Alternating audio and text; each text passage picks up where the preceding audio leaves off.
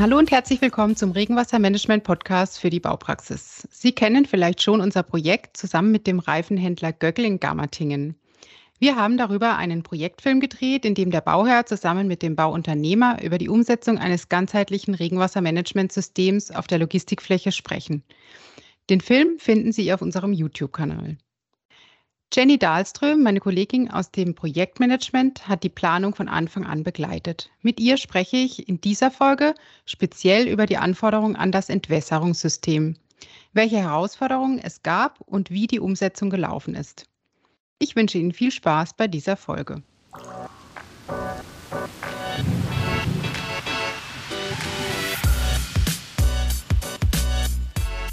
Hallo Jenny. Hallo Nina, schön wieder da sein zu dürfen. Kannst du kurz das Projekt beschreiben? Ja, gerne. Also zunächst dort, wo wir die Rinnen eingebaut haben.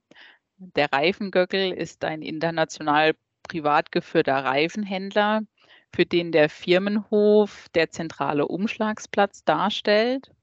Das heißt, dort kommen die LKWs an, die werden abgeladen von Staplern und Sprinter verteilen dann wieder die Reifen weiter auf bestimmte umliegende Händler.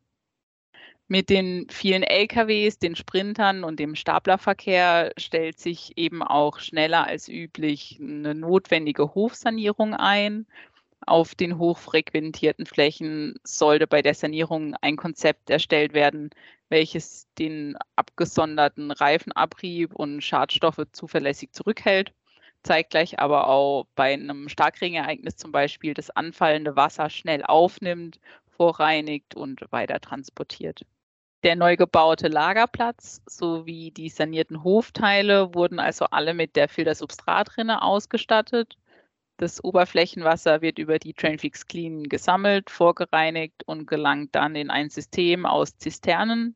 Das überschüssige Wasser, welches nicht genutzt wird bzw. nicht genutzt werden kann, zum Beispiel eben für die Außenanlagen, Bewässerung, Löschwasser, für die Feuerwehr, LKW-Waschanlagen, versickert dann nachgeschaltet in unseren Drainfix-Block-Rigolen. Wichtig war hierbei vor allem auf eine ausreichende Überdeckung der Rigolen zu achten, damit diese auch SLW-60 befahrbar sind, weil wir eben hochfrequentierten LKW- und Staplerverkehr haben. Somit steht die Fläche für die übliche Nutzung dann als Gewerbehof und Lagerplatz eben zur Verfügung. Also schon ein klassisches Schwerlastprojekt, ne, mit hohen Belastungen durch eben, wie du gesagt hast, häufige Befahrung, schwere Fahrzeuge, dynamische Belastungen eben dadurch.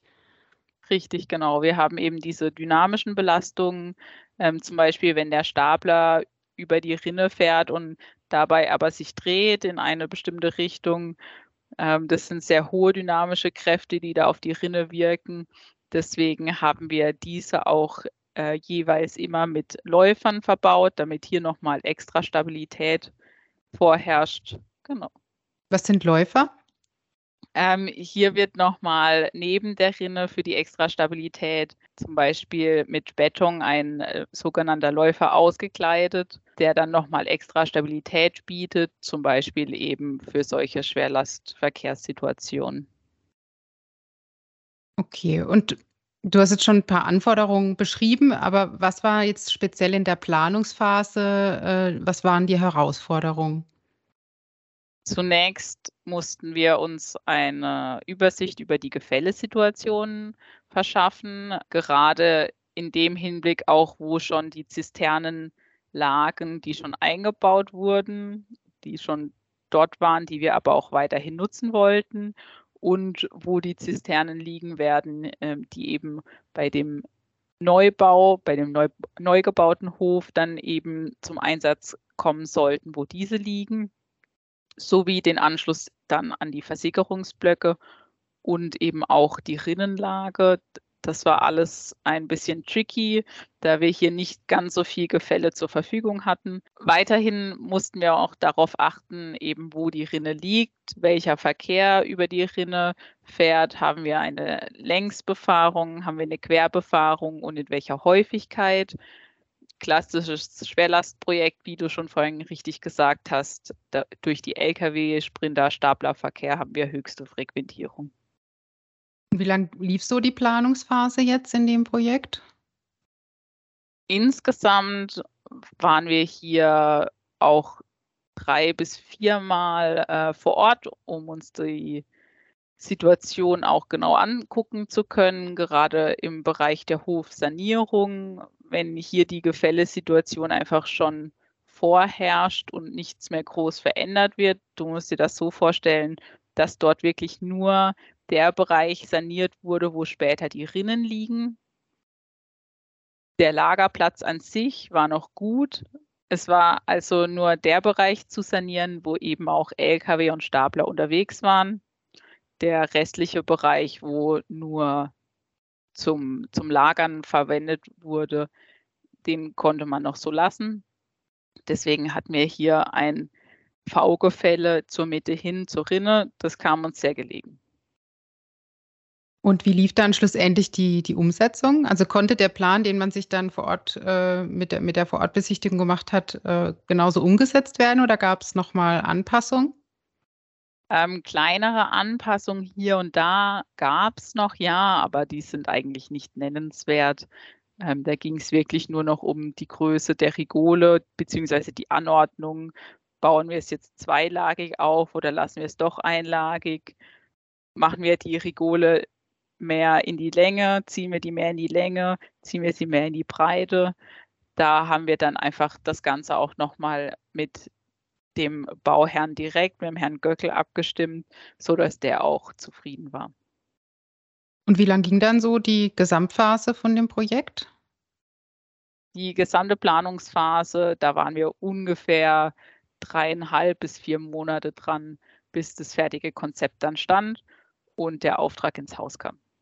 Auf was kommt es generell bei der Planung eines solchen Projektes an? Also wenn man jetzt so die Zusammenarbeit mit dem Planer betrachtet, beziehungsweise aber auch mit dem Bauunternehmen, wo würdest du sagen, wo sollte man besonders darauf achten? Die Zusammenarbeit an sich spielt schon eine sehr wichtige Rolle. Man muss hier vor allem Anforderungen definieren, die eben erfüllt werden müssen, beziehungsweise Anforderungen klar machen. Auch mal zu sagen, nein, da sollten wir die Rinne vielleicht nicht in diesen Bereich legen, weil wir hier eben wahnsinnig viel Verkehr haben. Wir können das Gefälle ein bisschen anders ausbilden.